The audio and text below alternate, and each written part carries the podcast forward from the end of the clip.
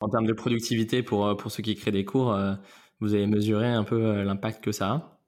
Non, mais l'impact, c'est exceptionnel. Le côté peur de la page blanche qu'on essayait, qu'on réglait avant avec des templates, on, l'adressait déjà, ce problème n'existe plus. C'est ce que je te disais tout à l'heure. L'AI, ça permet, au lieu d'utiliser l'UX pour améliorer une expérience, il n'y a même plus besoin de cette expérience-là parce que ton expert métier, il a déjà fait une presse sur un PowerPoint avant à des gens, où il a déjà documenté sa connaissance quelque part, la plupart du temps.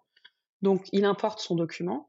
Et là, tu as 90% du boulot qui est fait parce que notre algo, c'est pas juste un truc de résumé ou de comme, comme tu pourrais avoir en discutant avec ChatGPT. Ça te structure vraiment le contenu comme euh, devrait être structurée une formation. Tu lui donnes un PDF de 40 pages, ça te fait une formation. Hello à tous, bienvenue sur Mozabytes. Mozabytes, c'est un média qui va à la rencontre de ceux qui créent de nouveaux produits incroyables avec la générative AI. On vous partage nos découvertes à travers ce podcast, mais aussi une newsletter envoyée par email chaque semaine avec les actus les plus importantes. Derrière Mozabytes, il y a notre product studio Moza, qui accompagne les entreprises dans la création de nouveaux produits tech. Qu'il s'agisse d'entrepreneurs au tout début de leur aventure ou de boîtes déjà bien avancées comme Airbnb, Aircall, Sorar, Blablacar ou Penny Lane, on intervient sur toute la chaîne de valeur, stratégie produit, design, développement et identité de marque. Avec l'arrivée de l'IA générative, on pense qu'on est aujourd'hui à un grand tournant. Et notre rôle chez Moza, c'est d'aider les entreprises à se saisir de cette opportunité unique en intégrant cette nouvelle technologie au cœur de leur stratégie. Si ça vous intéresse, écrivez-nous.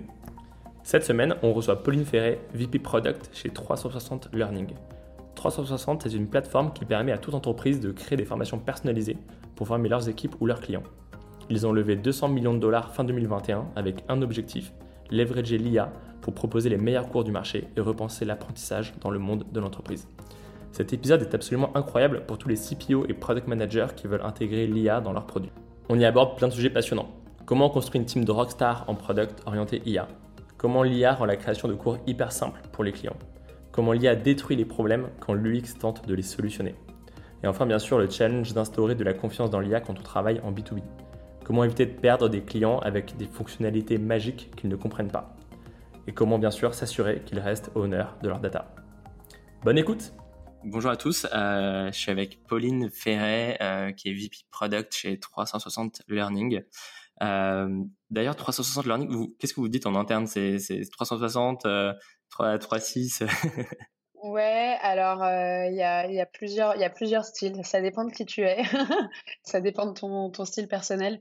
Les Français, ils disent 360 les Américains euh, et les, les, anglophones, on va dire, de nos équipes, ils disent plutôt 360. Okay. Et après, euh, 3-6, c'est, je sais pas, c'est un, un, plus il, y a des gens, y a des gens qui le disent aussi. Ok, ça marche.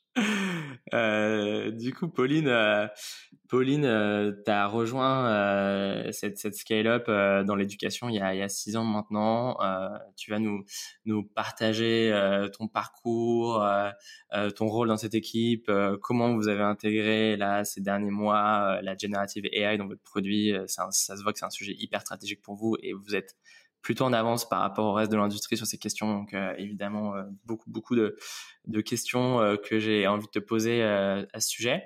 avant avant qu'on se lance sur tout ça, je pense qu'on a tous vécu, en tout cas tous ceux qui bossent dans la tech, mais probablement aussi plus largement, en, début d'année, un peu un aha moment en mode, ok, je réalise que en fait l'IA c'est pas quelque chose de fictif, c'est quelque chose qui va arriver dans notre société et dans nos vies euh, beaucoup plus rapidement que ce que je le pensais. Euh, est-ce que tu, te souviens, euh, toi, de, cette première interaction?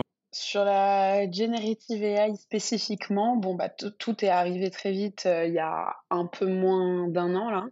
Donc avec ChatGPT, donc tout le monde s'est mis à tester. Moi j'ai testé, j'ai trouvé ça super. Peut-être un moment qui m'a marqué maintenant que tu me poses la question, mmh c'est repas de Noël. Donc juste après, voilà, un mois ou deux après qu'on ait commencé à, vraiment que ça ait commencé à faire le buzz. Et euh, je montre ça à des gens euh, du coup autour de la table qui n'avaient jamais, euh, qui, n'étaient pas au courant de, du cataclysme qui nous arrivait dessus. Et je montre notamment ça à ma petite sœur qui fait des études de philo, de sociaux, etc. Et du coup, elle m'a dit, bah, t'as qu'à poser une question à ChatGPT, t'as qu'à lui demander euh, quelle était la condition euh, dans laquelle vivaient les femmes au XVe siècle? Et en fait, là, il nous a sorti une disserte sur un sujet qu'elle, elle connaissait bien, avec thèse, antithèse, synthèse. Et, elle a dit, ah ouais, c'est à peu près ce que j'aurais mis dans ma disserte. Et donc là, là, voilà, là, je me suis dit, ah oui, je ne je, m'en rendais pas compte que ça pouvait voilà, avoir des réponses d'aussi bonne qualité que quelqu'un qui bosse là-dessus pendant des semaines et des semaines. Et, ouais. Voilà, je pense que ça, c'est un moment qui m'a marqué. je, je, vois très bien, effectivement, quand tu fais découvrir ChatGPT à quelqu'un qui l'a jamais touché, il se passe un truc. En général, soit la personne est ultra flippée, euh, soit elle est absolument fascinée, souvent un peu, un peu les deux d'ailleurs, euh, mais euh, ça laisse, ça laisse pas indifférent. Ouais. Bah, juste après, du coup, donc le, la vague ChatGPT se répand autour de la table. Et là, j'ai un, de mes oncles qui se met à le tester, mais sur du foot, sur le football. Mmh et là, alors je sais plus exactement quelle anecdote, mais c'était, il pose une question, genre qui a gagné euh, la Coupe du Monde euh, en telle année. Euh, mmh. C'était l'année de où on s'est fait éliminer là, par, par l'Italie. Et la réponse, c'était la France avec 3-0 ah et deux buts de Zidane. Et, et, là, tu dis, ah oui, bon, ok. Donc en fait. c'est pas toujours. Enfin, faut faire attention quand même. Donc, on a eu à la fois une première réponse hyper pertinente sur un sujet hyper pointu, et touchy où voilà où tu peux avoir des points de vue différents qui ils avaient bien réussi à répondre. Puis alors là la coupe du monde le truc où il y a de la data où tout le monde est au courant quand même en France de la bonne réponse à cette question c'est complètement planté. Ouais, ouais, il y avait, il y avait plein d'exemples de, de, de, gars qui, qui envoyaient euh, combien font 2 plus 2 et, et j'ai petit répondre à côté. ouais, ouais, il y a, c'est, c'est ça qui est assez, assez perturbant et qui permet aussi de, de prendre du recul sur la manière dont, dont ce, cet outil a été construit et, et de ses limites, quoi. Euh, merci pour ce partage en tout cas. Euh, est-ce que, euh, du coup, juste pour que tu aies une petite idée du programme de, cette, interview, on va, parler de, ton parcours euh, personnel, de évidemment 360, la vision derrière cette boîte, l'évolution, comment fonctionne votre produit aujourd'hui, quel rôle tu as chez 360 en tant que directrice produit. Euh, et euh, bien sûr le cœur de l'interview sur la manière dont vous avez intégré la, la generative AI euh, dans vos différentes fonctionnalités et les défis auxquels vous avez dû faire face et, et bien sûr les conseils que, que tu aurais à, à apporter à, à, des boîtes qui justement se posent ces mêmes questions. Est-ce que ça te convient comme, comme programme? Super. Ouais, c'est cool. Ok, top. Bah alors du coup, je te propose de commencer par, par ton parcours perso. Je, te, je te laisse, du coup, je te laisse te présenter donc moi, j'ai un, bon, j'ai un, une formation euh, ingé, tech, computer science, et j'ai découvert le monde de la tech euh, pendant mes études, à un moment où je suis passée par, euh, par San Francisco. J'ai rencontré, voilà, j'ai découvert le monde des startups, le monde de la tech, les entrepreneurs, et du coup, j'ai trouvé que c'était super cool. à l'époque, c'était ça mon, mon, rationnel, quoi, mon raisonnement super cool. J'ai absolument envie d'appartenir à ce monde-là, mais je sais pas trop par quel angle, par quel angle le, le prendre. Euh, du coup, je suis, allée interviewer euh, tous les gens que tous les Français euh, de San Francisco qui bossaient dans la tech. Et puis, c'est comme ça que j'ai découvert le product management. J'ai rencontré plusieurs personnes en product et ce qu'ils faisaient, ça avait l'air vraiment sympa. Et donc, c'est à ce moment-là que j'ai décidé que c'était ça que je ferais de ma carrière parce que c'était dans le monde de la tech et c'était un métier qui correspondait bien à ce que voilà ce que je voulais. Euh, j'ai pas commencé tout de suite par ça, j'ai fait un petit peu de conseils euh, plutôt marketing et stratégie euh, avant.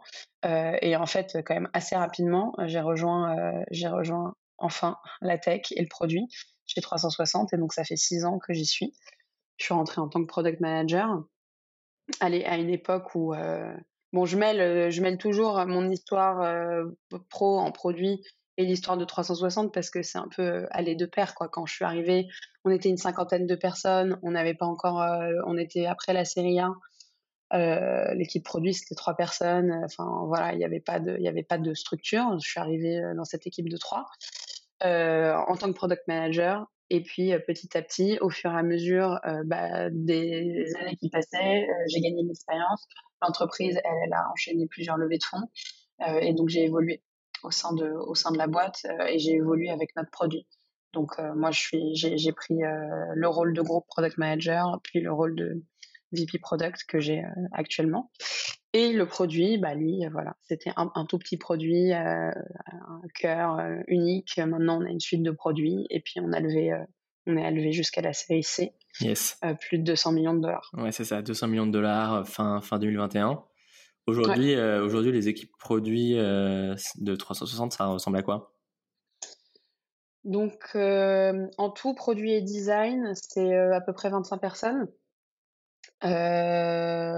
donc 15 à peu près côté produit et 10 côté design. et on a une structure où, donc moi je dirige l'équipe. je travaille avec trois groupes product managers et chacune de ces groupes product managers, elle, coach plusieurs product managers qui eux-mêmes bossent en squad. Donc ça, c'est la structure côté produit design, bah, c'est un peu plus petit, mais voilà, les, designers sont dans les squads euh, et bossent avec les product managers et les développeurs. Ok, super. Et du coup, 360, euh, est-ce que tu peux nous parler de la, boîte, la, vision, euh, les founders Oui. donc, la boîte, elle existe. Donc, ce que je disais, quand je suis arrivée, ils avaient déjà levé une série A, c'était quand même une cinquantaine de personnes. ça fait quelques années que la boîte existait je pense, un peu moins de 10 ans maintenant, à peu près 10 ans. Euh, elle a été fondée par trois personnes. Euh, le CEO, euh, Nick Hernandez, c'est vraiment celui avec lequel j'ai le plus travaillé, qui s'occupe de la vision et de la stratégie produit. Et son positionnement, ça a été, on veut faire une plateforme de formation en B2B, donc qu'on vend à des entreprises. Euh, le marché français, c'est un bon marché pour commencer parce que la formation, euh, c'est euh, complètement obligatoire. En plus, les entreprises doivent voilà, être capables de justifier du nombre d'heures de formation qu'elles font pour leurs employés. Donc, un produit comme celui-là, ça apporte tout de suite de la valeur sur, le, sur le marché français. Donc, y a, ça a connu beaucoup de succès à l'époque où ils ont voilà, lancé le produit vers 2013-2015 parce que ça disruptait les autres produits qu'il y avait sur le marché par son, aspect collaboratif. Avant, euh, il y a dix ans, euh, c'était vraiment les plateformes de formation. Je pense que tout le monde en a connu des trucs horribles où tu cliques et puis tu te retrouves face à une vidéo euh, d'une carotte qui, qui, danse et qui t'apprend à faire de la finance. Bon, j'exagère, mais en gros, c'est quand même ce que j'ai vécu dans mes études, donc je, je, la mentionne la carotte. donc ça, c'est vraiment old school, pas très engageant, un peu infantilisant, et ils sont arrivés, ils ont disrupté le marché en créant un outil pour créer le contenu de façon très simple. Donc n'importe qui, les gens qui ont de l'expertise pouvaient se mettre à créer du contenu. Et puis côté euh, ceux qui apprennent, euh, bah pour, ne pas être tout seul devant son écran, ils ont rajouté du collaboratif en s'inspirant un peu des codes des réseaux sociaux. Donc ça c'est ça c'est vraiment et c'est toujours une valeur euh, et un, une proposition de valeur euh, très centrale dans notre produit et quelque chose qui nous rend encore différent du reste du marché, même si le marché a évolué dans cette direction depuis. Aujourd'hui, euh, on s'oriente de plus en plus vers, euh, on se pose beaucoup la question de euh, c'est quoi le deuxième album de 360 Learning et bon, il y a plusieurs plusieurs éléments, mais un des éléments c'est l'implémentation de l'intelligence artificielle à tous les niveaux d'une plateforme comme celle-là où tu as plein de personas. Donc tu as des gens qui viennent se former, tu as des gens qui créent du contenu qui sont des experts métiers et tu as les équipes formation qui doivent administrer tout ça et faire du reporting. Euh, et là, il y a beaucoup de, il y a beaucoup d'opportunités. Évidemment. Euh, ok, je vois, je vois bien. C'est, c'est du coup une, une, plateforme qui s'adresse euh, finalement à, à, tout type de boîte euh, qui a besoin de, de former euh, ses employés en continu et, et, qui du coup leur permet aussi de contribuer à la, à, la, à la, fois à la création des cours et, et à leur évolution, c'est ça? Exactement. Donc nous, on vend notre produit à des entreprises de toute taille. Euh, ça va vraiment du groupe du CAC 40 à des euh, PME, voilà, et puis tout ce qui tout ce qu'il y a entre les deux.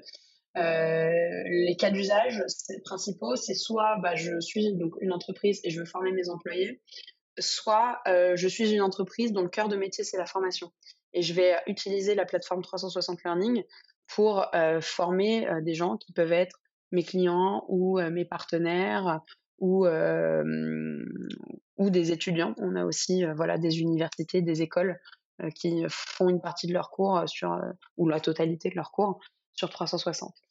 Et on est sur plusieurs marchés maintenant. Donc, je disais tout à l'heure, on a commencé sur le marché français, mais maintenant, notre marché qui est en plus forte croissance et avec un très fort potentiel, c'est le marché américain. Là-bas, il y a aussi euh, beaucoup d'intérêt pour la formation parce qu'ils ont aussi plein de formations réglementaires et obligatoires. Et puis parce que ça apporte de la valeur. Hein, je disais tout à l'heure, c'est réglementaire, mais c'est les, nos clients, ils n'utilisent pas la plateforme que pour ça. Ils utilisent ça parce que être capable de transmettre facilement les connaissances de ceux qui ont l'expertise aux autres, ça, ça te donne un avantage compétitif. Donc aux États-Unis, euh, marché allemand, marché anglais, et puis après, on a aussi, on est présent aussi de plus façon plus anecdotique sur d'autres marchés. Ok. Euh, et donc en fait, forcément, c'est un produit qui repose énormément sur le contenu, euh, la qualité du contenu et le fait de faciliter euh, des experts à créer ce, contenu apprenant là. du coup, effectivement, j'imagine que avec ce qui s'est passé en GenAI, assez vite, ça c'est devenu euh, une opportunité importante pour vous euh, et c'est devenu indispensable, indispensable de, l'intégrer euh, dans la roadmap. comment vous avez géré ça Tu te souviens de tes premières conversations sur le sujet avec Nicolas Hernandez probablement C'était quoi les, premières étapes à, quelle période et comment comment vous y êtes pris pour en, faire en fait un des axes stratégiques majeurs de, de la boîte aujourd'hui? Mmh donc l'outil auteur euh, sur notre produit, euh, c'est une partie hyper intéressante du produit parce que euh, elle adresse pas mal de personas en même temps. Il y a le persona, voilà, je suis un expert métier, mais je suis pas du tout expert des outils de création de formation. En revanche, j'ai de la connaissance, donc il faut que l'outil il soit suffisamment simple et suffisamment straightforward pour que euh, la personne elle puisse bah, créer une petite formation ou une longue formation sans euh, sans, qu'il y ait de friction. Parce que sinon elle va va pas aller au bout. Elle a autre chose à faire c'est quelqu'un qui a un métier. D'un autre côté il y a euh, les gens qui travaillent dans l'équipe formation. Eux c'est leur métier de créer du contenu et ils ont besoin d'un outil très puissant parce qu'ils ont un très très haut niveau d'attente de, qualité et des standards. Puis en plus de ça tu as les gens qui jouent les formations. Donc il y a un peu ces trois parties là et il faut qu'on arrive à faire un produit qui marche pour toutes ces personnes-là. Donc à la fois très simple, intuitif et avec une UX qui te permet d'aller au bout de ton expérience, mais en même temps avec une potentialité et, avec euh, euh, une puissance euh, qui va venir répondre aux besoins de, gens qui sont plus power users.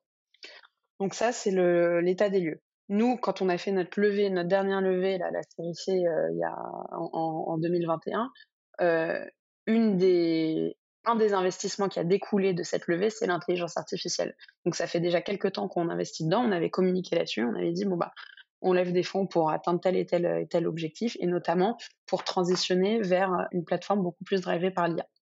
Donc on a recruté toute une équipe. Vous saviez à euh, l'époque, euh, vous pressentiez euh, déjà la, vague en cours? Bah, on, on, sentait que l'IA, ça allait avoir un impact fort dans, des, des dans notre marché. Euh, je pense que je sais pas si à l'époque j'avais une opinion sur l'IA va disrupter tous les marchés, tous les produits, ce qui est un peu le cas mmh, aujourd'hui. Mmh. Je pense pas. En revanche, nous, notre marché, le marché du contenu, c'est sûr qu'on voyait déjà des opportunités euh, à l'époque qui étaient peu adressées d'ailleurs par la, la, plupart des autres acteurs du, du marché de notre de notre taille tu as toujours des acteurs euh, plus petits, hyper innovants, euh, qui, font des, qui font des choses à leur échelle qui sont très intéressantes. Euh, mais du coup, il leur manque bah, tout le reste de la complexité du, du produit, qui n'est pas lié, centré sur l'IA. Puis tu as le reste du marché qui a déjà un produit qui marche sans IA et qui essaie de réfléchir à comment, comment aller dans ce sens-là. Donc nous, on, on, on, savait et on savait que sur la partie création de contenu, c'était un des endroits où on voyait le plus fort potentiel. On a recruté toute une équipe euh, product manager spécialisé en IA, euh, machine learning, data engineer, bon plein de plein de nouveaux rôles qu'on n'avait pas. Et euh, l'objectif de cette équipe en 2022, c'était passer de 0 à 1, vraiment. C'était avoir un premier, pas proof of concept, mais une preuve qu'en fait, on peut développer un use case IA dans un produit comme le nôtre et que ça aura du succès. Donc, ils ont passé beaucoup de temps à bosser sur la création automatique de, sur deux, deux sujets, les recommandations de contenu. Donc ça, c'est vraiment le, truc qui était hyper trending à l'époque. Ce que ce qu'essayaient de faire la plupart des produits en IA, c'était ça, des recommandations, des algos de reco. Donc on a fait ça euh, et on a fait euh, les premiers outils d'aide à la création avec euh, des questions générées automatiquement basées sur le contenu créé. Ah ok, donc il y avait déjà un peu de Gen AI au début. Bah on n'appelait pas, ouais, on n'appelait pas ça Gen AI, je sais plus comment on appelait ça. On appelait ça NLP et machine learning, quoi. et donc, on avait sorti une première version de ce produit-là. Ça marchait bien. Quand ça? Bah, En 2022, avant le, avant, avant le OpenAI. Voilà. Donc, on avait déjà sorti. mais je pense dans une seule langue et voilà, de, un, peu, un peu restreinte. Ça marchait super bien. Et, attends, et là, il y a GenAI qui est arrivé. Ok, ok. Euh, juste pour revenir un petit peu sur cette, cette étape-là, c'est intéressant parce que du coup, assez tôt, euh, vous avez quand même investi dans la construction d'une équipe AI euh, qui mêle différentes compétences. Euh, même un tu parlais de product manager spécialisé AI, très curieux de, savoir ce que, ce que tu entends par là. tu peux juste revenir un petit peu sur cette équipe, comment elle était conçue, quel, quel, quel, profil en, faisait, en faisait partie? Alors, au tout début, on s'était dit bah, qu'il nous fallait on avait des idées. Voilà, on se disait oui, on a envie de faire un peu de, d'efforts sur la partie euh, bah, création de contenu et aussi sur la partie recommandation. Euh, donc, euh, il nous faut du machine learning. On a recruté deux, un, premier profil machine learning puis un deuxième, et en même temps, moi je voulais, c'était à l'époque où on, recrutait dans toute l'équipe produit. C'est une époque où on a doublé la taille de l'équipe produit. On recrutait plein de product managers moi, je voulais quelqu'un qui avait déjà de l'expérience avec l'intelligence artificielle parce que en faisant un peu de recherche et en discutant avec des gens qui l'intégraient déjà dans leurs euh, produits euh, parce que c'était cœur à la proposition de valeur, tu fais pas du produit AI exactement comme tu fais un produit SaaS où tu fais du développement. C'est grosso modo les mêmes idées, mais tu vas avoir beaucoup plus de recherche, d'itération, d'inconnus, surtout la partie recherche pour trouver le bon algo, pour trouver la bonne formule et, améliorer des, taux, des KPI, des résultats de performance que tu regardes beaucoup moins en produits classiques. Et donc les cycles sont pas les mêmes.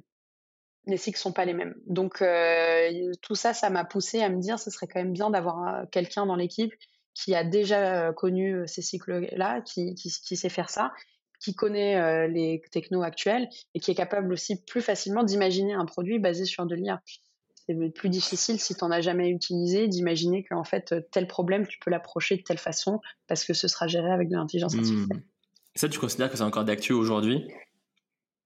Je pense oui. Je pense que le fait d'être capable de d'innover avec euh, AI by, design in mind, on, sait le, tout le marché produit est en train d'aller dans cette direction. Mais ceux qui sont habitués à le faire, ils vont avoir des idées et des intuitions que les autres n'auront pas parce qu'ils ont un peu plus d'expérience. Ok. Tu as, un petit exemple euh, là-dessus euh, pour, que, pour que tous les product managers, CPO qui nous écoutent aient bien en tête ce que tu veux dire Alors, bon, j'ai deux exemples. Les deux exemples sont des exemples actuels dans mon équipe. Donc, moi, un de mes enjeux, c'est aussi de faire circuler la connaissance de, de, sur l'AI et sur comment on innove avec de l'AI qui existe dans une partie de l'équipe, la faire circuler dans toute l'équipe. Et on est encore en train de travailler là-dessus. Dans l'équipe récemment, j'ai eu un premier challenge qui était euh, on veut aider nos clients à brander de plus en plus euh, leur euh, plateforme. Que quand tu arrives sur la plateforme, vraiment, tu te sens à la maison. voilà, tu es, bah voilà, t'imagines une boîte du CAC 40 qui a une identité de marque, des couleurs et tout. Comment est-ce que on l'intègre le plus possible dans la plateforme? Donc, tu peux personnaliser les couleurs des boutons, des menus, etc. Et on se rend compte qu'il y a des clients qui font des personnalisations euh, moche. Euh, genre, ils, choisissent euh, voilà, ils choisissent un bouton noir avec une police gris foncé par-dessus parce que c'est leur couleur, mais en fait, du coup, c'est pas du tout bien. Donc là, bah, l'équipe, elle a commencé à réfléchir, à mettre des minimums de contraste, à, à mettre des templates. ils m'ont dit, on n'a qu'à mettre des premiers templates et tout. Et ils n'ont pas pensé à se dire, bah, est-ce qu'on pourrait pas faire quelque chose avec de l'IA pour que automatiquement, s'ils se disent bon bah c'est telle rose ma couleur euh, parce que de mon branding, d'en déduire les autres couleurs avec de l'IA ou euh, de prendre le logo, tu vois, euh, parce que le logo tu vas le mettre sur la plateforme de toute mmh façon, prendre le mmh logo et proposer un template. Mmh ils n'ont pas eu cette idée-là, c'est l'équipe IA qui l'a eu. Deuxième exemple, on travaille sur une fonctionnalité qui te permet d'importer des certificats de formation dans la plateforme tout l'intérêt de cette fonctionnalité, c'est d'être capable de faire du reporting après. Donc, il faut euh, que quand tu apportes le certificat, tu, saches à quel autre certificat qui sont déjà sur la plateforme le lier. La solution qui a été proposée sur laquelle on est en train d'itérer, c'est bon, bah, tu as quelqu'un qui va faire le matching, un humain qui va dire Ah ouais, euh, je vois que ce certificat-là, certificat-là, c'est euh, le truc de sécurité, de, de de telle machine. Et donc, ça y est, c'est bon, les stats, elles sont toutes propres. c'est un peu dommage d'avoir besoin d'un humain pour faire ça. Et bah, moi, j'aimerais dire que notre équipe d'AI, elle explore la possibilité de faire du matching automatique, quitte à avoir juste une vérif par un humain si, le client le veut, mais que tout soit déjà présélectionné et que 95% du temps, ce soit la bonne réponse. Bon, bah ça, si tu n'es pas habitué à raisonner avec de l'IA, tu vas partir directement sur des solutions UX plutôt que sur des solutions automatisées qui, qui détruisent le problème au lieu d'aider à, faciliter sa résolution. Bien sûr. ok, deux exemples très clairs effectivement qui, qui, qui, sont de l'ordre aussi du réflexe et de l'expérience dans, dans, l'utilisation de, de, ces outils. Quoi. Et, ouais. et, et, vous avez intégré dans, dans votre, disons, votre toolkit de boîte des obligations d'utiliser des outils comme ChatGPT. Comment est-ce que euh, tu as réussi à tu vois, infuser aussi cette culture de, de, de, de l'IA et cette curiosité par rapport à tout ce qui s'y passe en ce moment? Mmh. Bah, l'objectif de 2022 que j'avais donné à l'équipe IA, c'était vous devez faire, voilà, vous devez montrer que euh, on peut faire un projet d'IA successful chez 360 Learning. Ils ont réussi et je leur avais dit d'ailleurs aussi à l'époque, l'étape d'après, c'est de, de scaler ça, tu vois. L'année 2022, tu passes de 0 à 1 entre guillemets, et puis 2023, tu passes de 1 à 10, tu scales. Et donc, euh, c'est répandre la culture AI dans le reste des équipes produits et aussi euh, acculturer l'entreprise à l'AI. Donc, on avait tout un plan, mais là, pareil, ça a été un peu bouleversé par ChatGPT parce que ce qu'on imaginait faire en un certain laps de temps, en fait, on a dû le faire dix fois plus vite. Mmh et il y a certains efforts qu'on a moins eu à faire. Par exemple, expliquer à nos commerciaux pourquoi l'AI c'est important euh, ou laisser pour les convaincre. Bon bah ça y est, il n'y a plus besoin, ils ont compris. En revanche, expliquer, leur expliquer, il faut qu'on leur explique à eux comment l'expliquer à leurs clients. Donc, il faut qu'ils aient un socle de base de connaissance et de compréhension. Et ensuite, il faut qu'ils soient capables de comprendre l'angle avec lequel on approche le, sujet pour pouvoir, eux, faire de l'évangélisation auprès de nos clients qui sont pas, pas des entreprises tech et du coup qui n'ont pas forcément le même niveau de culture AI. Et du coup, concrètement, euh, tes, équipes produits euh, aujourd'hui, euh, est-ce que vous avez quelques, quelques tips à, à, partager sur justement cette diffusion de culture en interne? J'ai deux types de tips. J'ai la partie un peu bottom-up qu'on a fait. Donc nous, notre équipe AI, elle a créé du contenu de formation sur notre plateforme à nous en interne, qui a été diffusé et une partie de ce contenu, c'était du contenu obligatoire. Hein pour toutes les équipes qui, en avaient besoin. En plus, l'AI c'est devenu central à notre stratégie. Donc voilà, tout, le monde était aligné sur le fait qu'il fallait se upskiller en, intelligence artificielle. Le marketing s'est mis à en, parler, on l'a mis dans notre documentation. ça, c'est important parce qu'en en fait, la première, euh, tu, expliques la théorie surtout aux équipes qui sont aux équipes qui sont client facing, ils comprennent la théorie, ils parlent à leurs clients, et puis là tout d'un coup les clients ils se mettent à poser euh, tout un tas de questions, dont des questions hyper précises et hyper techniques. Mmh On a créé une FAQ dans notre propre knowledge base euh, qui est à l'attention de nos clients, mais aussi de nos équipes si jamais leurs clients leur, leur posent des questions à eux. On augmente aussi les contacts entre l'équipe AI et d'autres personnes, et là on est en train d'organiser en interne dans les équipes tech un hackathon centré sur l'intelligence artificielle pour créer plus d'idéations sur les endroits où on peut avoir de l'opportunité.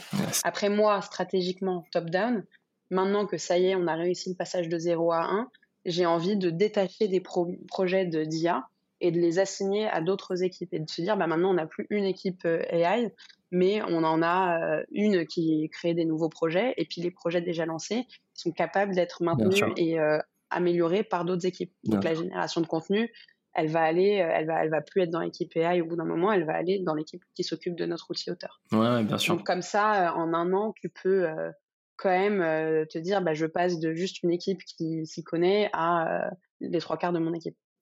Make sense. Et euh, on peut complètement imaginer euh, à terme que euh, l'IA, en fait, ce soit quelque chose de totalement transversal à l'organisation et qu'en fait, chaque, chaque fonctionnalité que tu imagines, bah, l'IA est un outil que tu peux exploiter pour pour répondre à ces enjeux. Quoi.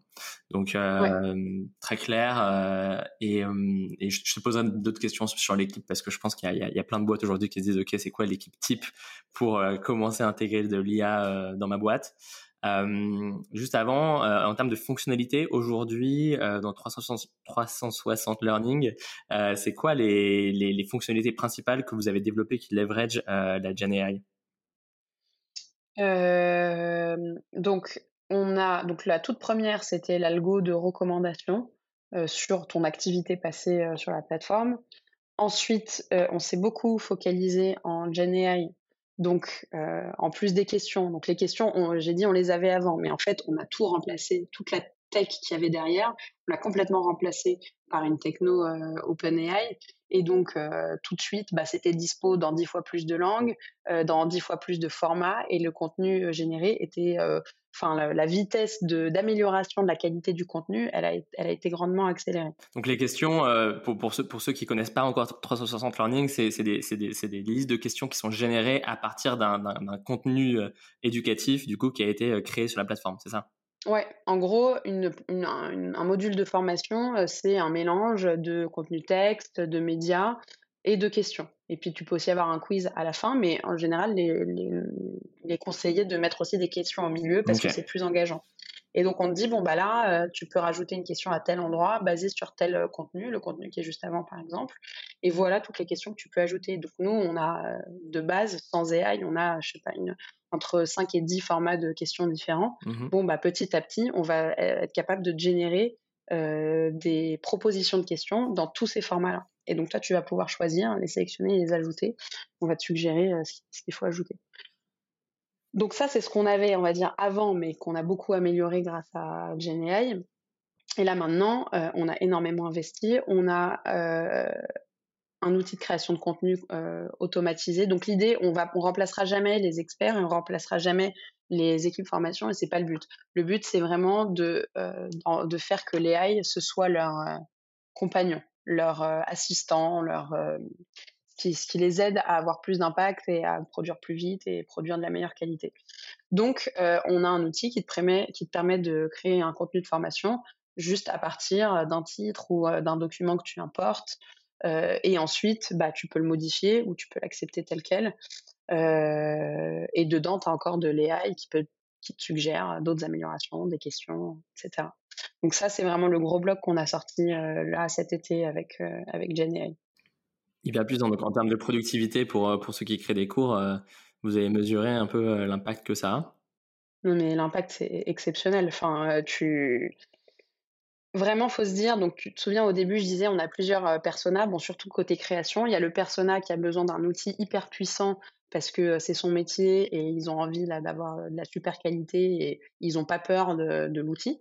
Et puis, il y a le persona, euh, son, ce qu'il cherche à apporter, c'est sa connaissance à lui et ce persona-là, il ne sait pas du tout forcément utiliser un outil de formation. Bah là, euh, le côté peur de la page blanche qu'on essayait, qu'on réglait avant avec des templates, bon, on, l'adressait déjà, ce problème n'existe plus. C'est ce que je te disais tout à l'heure. L'AI, ça permet au lieu d'utiliser l'UX pour euh, améliorer une expérience, ça permet de, il n'y a même plus besoin de cette expérience-là. Parce que ton expert métier, il a déjà fait une presse sur un PowerPoint avant à des gens, où il a déjà documenté sa connaissance quelque part, la plupart du temps. Donc, il importe son document. Et là, tu as 90% du boulot qui est fait parce que notre algo, c'est pas juste un truc de résumé ou comme tu pourrais avoir en discutant avec ChatGPT. Ça te structure vraiment le contenu comme euh, devrait être structurée une formation. Tu lui donnes un PDF de 40 pages, ça te fait une formation grand 1, euh, les grandes je sais pas, enfin voilà. Et ça te met des, couleurs, ça te met du contenu en avant, ça te met des questions, ça te met des images. Et là, euh, c'est quelque chose qu'un expert métier, lui, il aurait beaucoup de mal à faire. Par exemple, savoir quelles questions poser quand euh, comment euh, bien espacer le contenu pour que ce soit digeste, c'est pas des choses qu'on devrait attendre d'eux. Donc ça règle le problème pour eux. Et inversement, euh, le persona plus expert, lui, il va probablement vouloir plus retravailler, mais c'est un gain de temps considérable, puisque son métier, c'est de créer des formations. On passe son, ses journées à créer plein de formations. Donc, le démarrage est beaucoup plus rapide. Ouais, l'impact, l'impact est, monstrueux. et J'imagine qu'en faisant les démos à des experts métiers, ça a dû être assez, assez génial de voir, voir leur réaction. Il y a beaucoup de, il y a beaucoup d'excitation. Il y a, il y a aussi beaucoup de questionnements et parfois de, de peur parce qu'on maîtrise pas. Donc là, ça, ça a été vraiment un des plus gros challenges qu'on a eu finalement, outre le challenge technique de faire une fonctionnalité qui marche. en stratégie produit, ça a aussi été de qu'est-ce qu'on peut faire pour instaurer de la confiance dans l'IA, alors que c'est nouveau, en tout cas sur notre segment de marché à nous, c'est hyper nouveau. Créateurs de contenu ne sont pas habitués à travailler avec de l'intelligence artificielle. Donc, il y avait plein de questions sur la sécurité des données, sur la pertinence du contenu, sur, sur, sur la compliance, sur toutes ces choses-là. Et on a adressé ces questions-là à la fois dans le produit et puis en dehors du produit avec de l'accompagnement. on a même créé une certification pour, à l'adresse de nos clients ou en fait n'importe qui dans notre marché pour leur apprendre à utiliser de l'intelligence artificielle dans leur métier.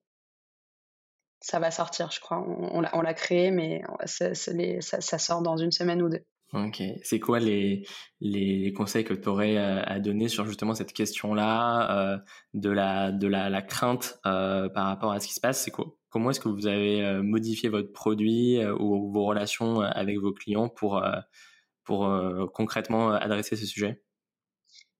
C'était c'était hyper central. On l'a senti tout de suite parce que voilà, moi au début il y avait que moi qui, qui allait pitcher l'idée et, et j'avais systématiquement la première question où les, dans les premières questions, c'était pas des questions de deal maker, c'est sur des sujets de deal maker, c'était des questions sur des sujets deal breaker. Hmm. Si ma data elle sort à l'extérieur, c'est mort, moi j'utiliserai pas votre AI. Euh, du coup, qu'est-ce que vous me proposez pour ça? Donc en fait, on a vachement axé la façon dont on a conçu le produit euh, sur le fait de euh, bah, s'assurer que la data elle reste chez le client, euh, s'assurer qu'il a la maîtrise de ce qui est fait par l'IA et que c'est pas diffusé comme ça dans son dans sa plateforme sans que il ait pu avoir l'opportunité de valider le contenu. Et après, c'est dans plein de petites choses du X où tu, où tu permets, en fait, c'est toujours la balance entre, c'est super d'automatiser, mais il faut mettre la bonne balance parce que si tu automatises trop et que du coup l'utilisateur euh, ne comprend pas ce qui s'est passé, euh, il y a un fort risque de rejet de ce qui vient de se passer en fait. Et que du coup, même si ta solution, elle marche super bien, en fait, l'utilisateur, il va la rejeter parce qu'il comprend pas. Donc, euh, donc c'est, c'est, ça qui est un peu, qui est un peu tricky et qui est hyper intéressant en produit. Et d'ailleurs, pour, pour, pour, adresser ce sujet-là, je crois que vous avez une approche un peu particulière dans le sens où vous avez cherché à expliquer aux utilisateurs le fonctionnement des prompts c'est ça. Euh, tu, peux, tu peux nous raconter euh, quel était euh, votre travail là-dessus? Donc une des grosses approches pour bah, dans le côté maîtrise l'intelligence artificielle et c'est un outil à ton service et c'est pas quelque chose qui va venir complètement automatiser toute une partie du travail que tu fais. une de nos approches, ça a été de créer cette fonctionnalité de prompt qui est hyper cœur à notre vision d'AI. Euh, et c'est pour ça d'ailleurs qu'on a créé la certification aussi, euh, dans laquelle on apprend à nos clients à, créer des bons prompts. Si je suis euh, un expert métier ou si je suis un administrateur de plateforme, quelqu'un d'une équipe formation, j'ai déjà une vision sur les objectifs, que, les objectifs que j'ai envie de donner à une formation, par exemple, ce que j'ai envie de transmettre. J'ai aussi une vision sur la stratégie pédagogique. Est-ce que je veux faire du micro-learning, c'est-à-dire des formations très courtes et euh, très segmentées? Est-ce que je veux faire des formations certifiantes avec euh, un quiz à la fin et puis une certification? Euh, Est-ce que je veux faire un contenu plutôt formel ou plutôt engageant et fun parce que c'est ça ma stratégie d'approche de, la formation? Et quelles normes j'ai envie de respecter? Là, je parle de compliance, donc moi, j'ai envie que mon IA, elle respecte, par exemple, voilà, surtout pour les, pour les clients euh, de plus grande taille, ils ont souvent des engagements euh, sur l'écologie, euh, sur l'égalité, l'intégration, sur aux États-Unis, sexual harassment, c'est un énorme sujet. Donc tout ça, c'est des choses importantes pour eux, qu'en général, ils gèrent manuellement en faisant des relectures et des revues de tous les contenus avant de les diffuser. Donc en fait, c'est déjà un problème sans IA. Mais alors avec l'IA, euh, il y a la peur de perdre le contrôle. Donc nous, ce qu'on, a dit, c'est bon, bah non seulement on va vous permettre de mettre tout ça dans des prompts, Donc l'IA, vous allez la contrôler, mais en plus, ça va vous régler votre problème initial que vous aviez quand il y avait déjà des individus humains qui créaient du contenu tout seuls, parce qu'il fallait aller vérifier que ça respectait bien toutes les bonnes normes et que le contenu était de qualité suffisante pour être sorti. Donc, les administrateurs et les créateurs de contenu, ils peuvent créer des prompts pour aider l'intelligence artificielle à comprendre comment est-ce qu'on fait de la formation dans leur entreprise, dans cette équipe-là, etc., etc. Tu veux plus de détails ou pas? Non, c'est bon, c'est bon. Euh, c'est très clair. Euh, et, euh, et c'est assez cool comme, comme démarche de, de responsabiliser aussi les utilisateurs de l'IA et, et d'avoir ce niveau de transparence, je pense, par rapport à ceux qui créent les cours en s'appuyant sur la GenAI. parce que ça, effectivement, ça démystifie en fait le fonctionnement de, de cet outil. Euh, c'est quoi votre vision euh, pour la suite chez 360 euh, côté de GenAI euh, C'est quoi les, les, les, projets qui sont, qui sont dans les cartons et même au plus long terme, à, 5-10 ans, comment vous, comment vous vous projetez dans la boîte par rapport à, tous ces enjeux? Je pense que en GenAI, on en a encore pour un bout de temps. on a une roadmap de au moins un an et demi de travail, je pense, et encore un an et demi. Bon, après, ça dépend de combien de ressources on investit. Donc on a une grosse roadmap. On a l'intention d'investir plus l'année prochaine. Donc probablement que ça va se traduire par du, recrutement d'ailleurs de plus de, personnes ou, juste une euh, réallocation des ressources sur des sujets plus euh, IA. Et c'est central dans notre stratégie. Nous, notre ambition, c'est de devenir le leader dans notre marché en intelligence artificielle. On pense qu'on a une opportunité parce qu'on a commencé quand même à travailler là-dessus il y a longtemps, qu'on a une approche euh, voilà, qui est quand même assez, intéressante et que euh, nos clients, euh, voilà, ça, ça, prend, ça prend chez nos clients. Bref, il y a tout un tas de, de signaux qui nous indiquent que c'est, c'est, c'est, ça prend bien dans notre marché et donc et qu'on, a une opportunité. Donc GenAI, on va continuer à investir à fond sur la génération de contenu, mais là nous on a parlé juste de quand tu crées une petite formation, mais chez nous le contenu c'est plein d'autres choses que ça. Bon déjà là-dedans il y a plein de choses à faire dans toutes les, faut le faire dans toutes les langues, faut faire tous les formats de contenu, il faut euh, aider à, enfin, apporter de, du conseil au moment où le contenu il est créé, et puis après, parce qu'après, tu as les retours des, de, de, des consommateurs, quoi, qui disent, ah bah, ce truc-là, j'ai pas compris, ce truc-là, j'ai adoré et tout, donc comment est-ce qu'on utilise ça pour toujours aider à améliorer le contenu? Donc ça, c'est trop bien parce que c'est 100% aligné avec notre vision depuis toujours, quoi. Sauf que là, l'intelligence artificielle vient apporter une nouvelle proposition de valeur et renforcer cette vision-là. Donc c'est hyper intéressant. Et en plus de ça, euh, il y a la génération de catalogues. Tu vois, euh, aujourd'hui, quand tu lances ta plateforme, si tu en avais une avant avec du contenu, bon, bah, tu transfères le contenu. Si tu n'avais pas du tout de contenu, bon, bah, c'est difficile, quoi. Il faut, c'est-à-dire, il faut créer tout le contenu, ou il faut l'acheter, donc ça coûte de l'argent, ou il faut faire les deux. Euh, là, c'est il y a une opportunité de t'aider en quelques minutes ou quelques heures au lieu de projets qui pouvaient prendre des semaines ou des mois à lancer une plateforme de formation. Et ensuite, il y a toute l'assistance aux autres personas. Donc là, on parle beaucoup de la création de contenu, mais je pense qu'il y a aussi de la création de contenu qui pourrait être appliquée aux apprenants tout seul, sans qu'il y ait besoin de, faire d'impliquer des administrateurs ou des, ou des experts. Un apprenant qui dit bah moi j'aimerais bien m'évaluer sur telle compétence, tu vois, euh, pour après savoir directement quelle formation faire. Et euh, dans ma plateforme, il n'y a pas d'évaluation, il n'y a pas ce truc-là sur ce sur quoi je veux m'évaluer. Bah on pourrait lui créer euh, automatiquement une évaluation qui lui permet de se positionner et de savoir hein, quel contenu quel contenu utiliser pour progresser sur les compétences qui l'intéressent. Donc ça, ça, va marcher de pair beaucoup, l'intelligence artificielle, avec un autre axe stratégique euh, qui est euh, les compétences chez nous. On, et notre marché, de façon générale, va parler de moins en moins de formation et de plus en plus de compétences. C'est un axe, euh, voilà, au lieu de te dire, on va, j'ai besoin de faire telle formation, c'est j'ai besoin d'améliorer les compétences de telle personne ou telle équipe sur tel sujet. Donc là, il y a une bonne opportunité aussi. Hein, Super. AI. Donc à 5 ans ou 10 ans, euh, bah là, le mouvement qu'on entreprend de répandre l'IA un peu dans toutes les équipes tech, il faudra qu'il continue. Quoi. Il faudra qu'il n'y ait plus, en fait, que ça, ne ça soit un non-sujet. Et ce que je disais tout à l'heure, que tous les product managers, ils aient tout de suite les, les réflexes d'intelligence artificielle, que tous les designers aussi, et que toutes les équipes tech soient capables d'implémenter euh, d'implémenter des produits qui sont AI by design. Excellent et, euh, c'est c'est de voir euh, pave the way sur ce chemin. Je pense que ça va intéresser pas mal de monde qui qui a envie de mettre les mains dans, dans le cambouis sur ces questions. Dernier, dernier topic euh, de notre euh, interview, c'est plus en se mettant dans, les, dans les chaussures euh, de, de, de, dirigeants qui voient tout ce qui est en train de se passer aujourd'hui en GenAI, qui ont pu jouer avec ChatGPT, qui sentent bien qu'il y a quelque chose d'important est en train de se passer et qu'il faut pas louper le train. j'aimerais j'aimerais avoir quelques conseils de ta part sur sur ces questions pour eux. Euh, D'abord, quelles sont euh, pour toi les, premières étapes essentielles euh, pour, tu vois, pour un, ou une CPO qui, qui se rend compte qu'il faut, il faut faire quelque chose avec les Gen AI, mais qui, qui n'a aujourd'hui pas d'équipe AI en interne pour, pour traiter ce sujet?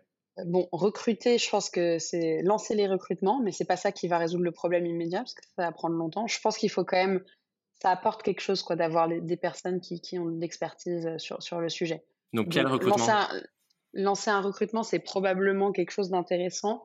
Euh, de profil machine learning. Moi, nous, on s'est beaucoup trompé. Hein. J'en ai pas du tout parlé, mais mmh voilà, au début, on s'était dit on va recruter plein de gens en machine learning, puis la PM est arrivée. Et elle a dit pas du tout. En fait, les bons ratios, euh, c'est ça, ça et ça. On a changé des recrutements qu'on avait planifiés de machine learning en data engineer, par exemple, ou data analyst, ou, euh, ou même euh, dev, software engineer. Mmh.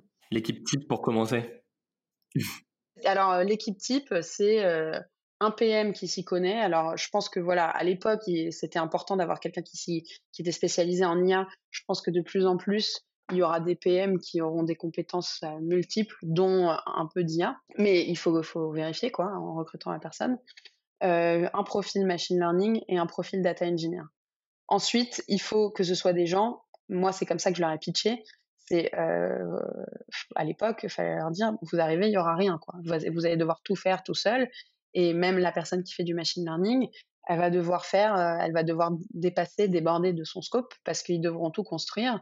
Donc, il faut aussi des gens qui ont un mindset un peu entrepreneur, un peu euh, bootstrap, quoi. Parce qu'il y a d'autres profils qui sont hyper forts dans ce qu'ils font, mais en revanche, c'est pas du tout les bonnes personnes pour construire le premier, euh, tu vois, le, premier POC. Ensuite, pour se lancer, il faut identifier euh, les opportunités dans, dans, dans, son produit actuel, la partie qui peut être disruptée parce qu'on va créer quelque chose avec de l'AI. Il faut que ce soit disruptif. Et ensuite, très rapidement, bah, il faut adresser les questions euh, de euh, deal, breaker, quoi, les questions sécurité et les questions d'inquiétude qui seront peut-être pas tout à fait les mêmes dans un autre produit pour un autre produit, mais enfin, bon, data privacy, à mon avis, c'est la même chose chez tout le monde. Et il y a des régulations qui vont arriver en plus, hein, qui vont forcément, il y a de la régulation, on le sait d'ailleurs, qui va euh, arriver cette année et l'année prochaine donc autant l'anticiper parce que ça, ça peut être vraiment un frein à l'innovation et ça peut un peu, être un frein à, à, la course vers euh, qui sera le leader dans tel ou tel marché. Ça, c'est des choses que vous aviez anticipées de votre côté euh, dans la manière de, de, gérer les données. Typiquement, euh, vous, il, y a, il, y a, un terrain un peu préparatoire qu'il faut avoir en tête avant de, avant d'intégrer ce genre de technologie-là? Nous, dans notre produit B2B, c'est impossible de faire sortir les données. Donc ouais, ça a été euh, fondamental sur le type de techno qu'on. Tu vois, là, on, nous, on est plutôt, on est, on bosse avec Microsoft. On a, au lieu de ça, on aurait pu bosser avec Amazon ou avec Google. Sauf qu'en fait, c'est pas les mêmes conditions. Nous, avec Microsoft, on a un partenariat qui fait qu'on sait que la data de chaque client, elle reste, euh, elle reste, euh, que qu'il y ait des algos d'AI ou pas qui tournent, la data elle reste chez le client et on n'enrichit pas l'algo, on va dire en dehors avec des informations parce que cette data, elle tourne sur leur connaissance en interne. Donc c'est hyper euh, précieux. C'est essentiel qu'on protège cette donnée-là. Donc, si pour les produits qui ont un use case un peu similaire, c'est un must-have. Donc, euh, faut pas partir sur la mauvaise techno. Faut partir sur une techno qui va permettre de, rassurer de rassurer les clients. Sur des produits B2C, peut-être que c'est un peu différent parce qu'il n'y a pas le même euh, pas la même appétence à la data privacy. Effectivement, vous, aviez un, socle favorable pour, pour se déployer là-dedans de manière safe. Dernière question sur les références que tu recommanderais. Aujourd'hui, on a beaucoup de, de product managers, de dirigeants d'équipes produits, d'entrepreneurs qui ont envie de, se lancer là-dedans mais qui savent pas trop par où commencer. Est-ce que tu as, des, ressources clés, phares qui t'ont aidé toi depuis que vous vous êtes lancé là-dedans? Il y a un podcast d'un gars qui s'appelle Lex Friedman. Voilà, ça moi je, trouve que c'est bien. Il parle de bons sujets, il a, des invités de qualité souvent. Euh, c'est assez intéressant pour se tenir au courant et se créer une culture euh, autour de l'intelligence artificielle. Et après, moi, après, plus pratique, pratiquement euh, pour faire du produit, quoi. Sachant que on est dans un marché nous où l'IA ça n'existe pas, donc c'est hyper dur. Tu peux pas t'inspirer. Il n'y a pas de tendance de marché, il n'y a pas d'analyse. Enfin, si tout le monde dit qu'il fait de l'IA, quoi, c'est ça la tendance de marché. Donc ça, ça n'aide pas du tout. Euh, tu peux pas trop aller regarder les autres produits parce que il y a rien. Donc, je suis beaucoup allée regarder d'autres produits dans d'autres secteurs qui n'ont rien à voir. Mais au final, bon, la génération de contenu, euh une fois que tu, tu, tu, vois comment ça peut fonctionner dans d'autres types de produits, euh, je trouve que ça m'a hyper rapidement inspiré sur ce qu'on pourrait faire chez nous. Alors que potentiellement, c'était pas du tout des produits que je serais allée regarder pour, pour m'inspirer par ailleurs de ma stratégie produit. Mais là, comme c'est vraiment des histoires de regarder comment les gens font l'application d'une techno, on peut regarder n'importe. Il suffit d'aller regarder les meilleurs, quoi, ce qu'ils font. T'as regardé qui? Les... Euh, des... Mais j'ai regardé plein de boîtes. J'ai regardé des. Alors beaucoup de SaaS, euh, beaucoup de SaaS, mais dans tous les domaines, dans le domaine du service client, donc des choses qui n'ont absolument rien à voir, les centres d'appel et tout. Euh, j'ai regardé quoi d'autre?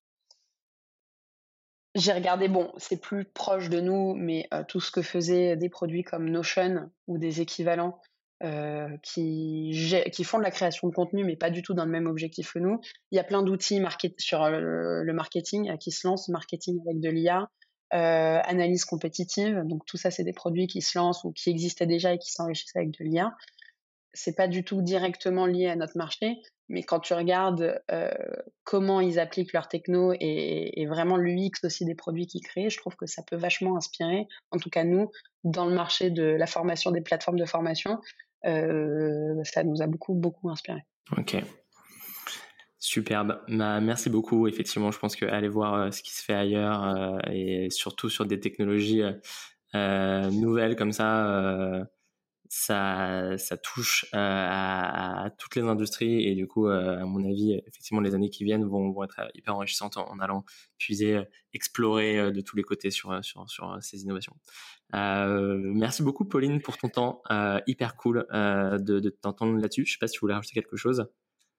Avec plaisir. Bah non, non. Moi, ça m'a fait plaisir de qu'on parle ensemble. Nous, on va continuer à parler d'intelligence artificielle de toute façon côté 360 learning euh, parce que voilà, c'est devenu euh, complètement central à notre stratégie. Donc, on va communiquer sur notre blog.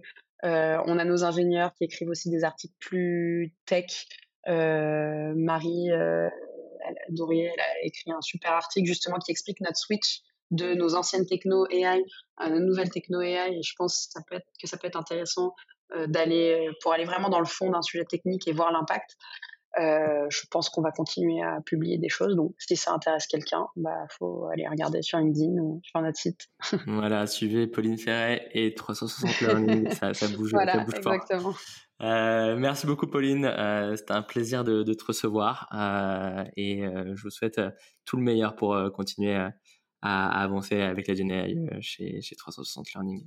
À bientôt. Yes. Merci à toi. Ciao. Ciao. Voilà, c'était Mozabytes. Merci à tous pour votre écoute.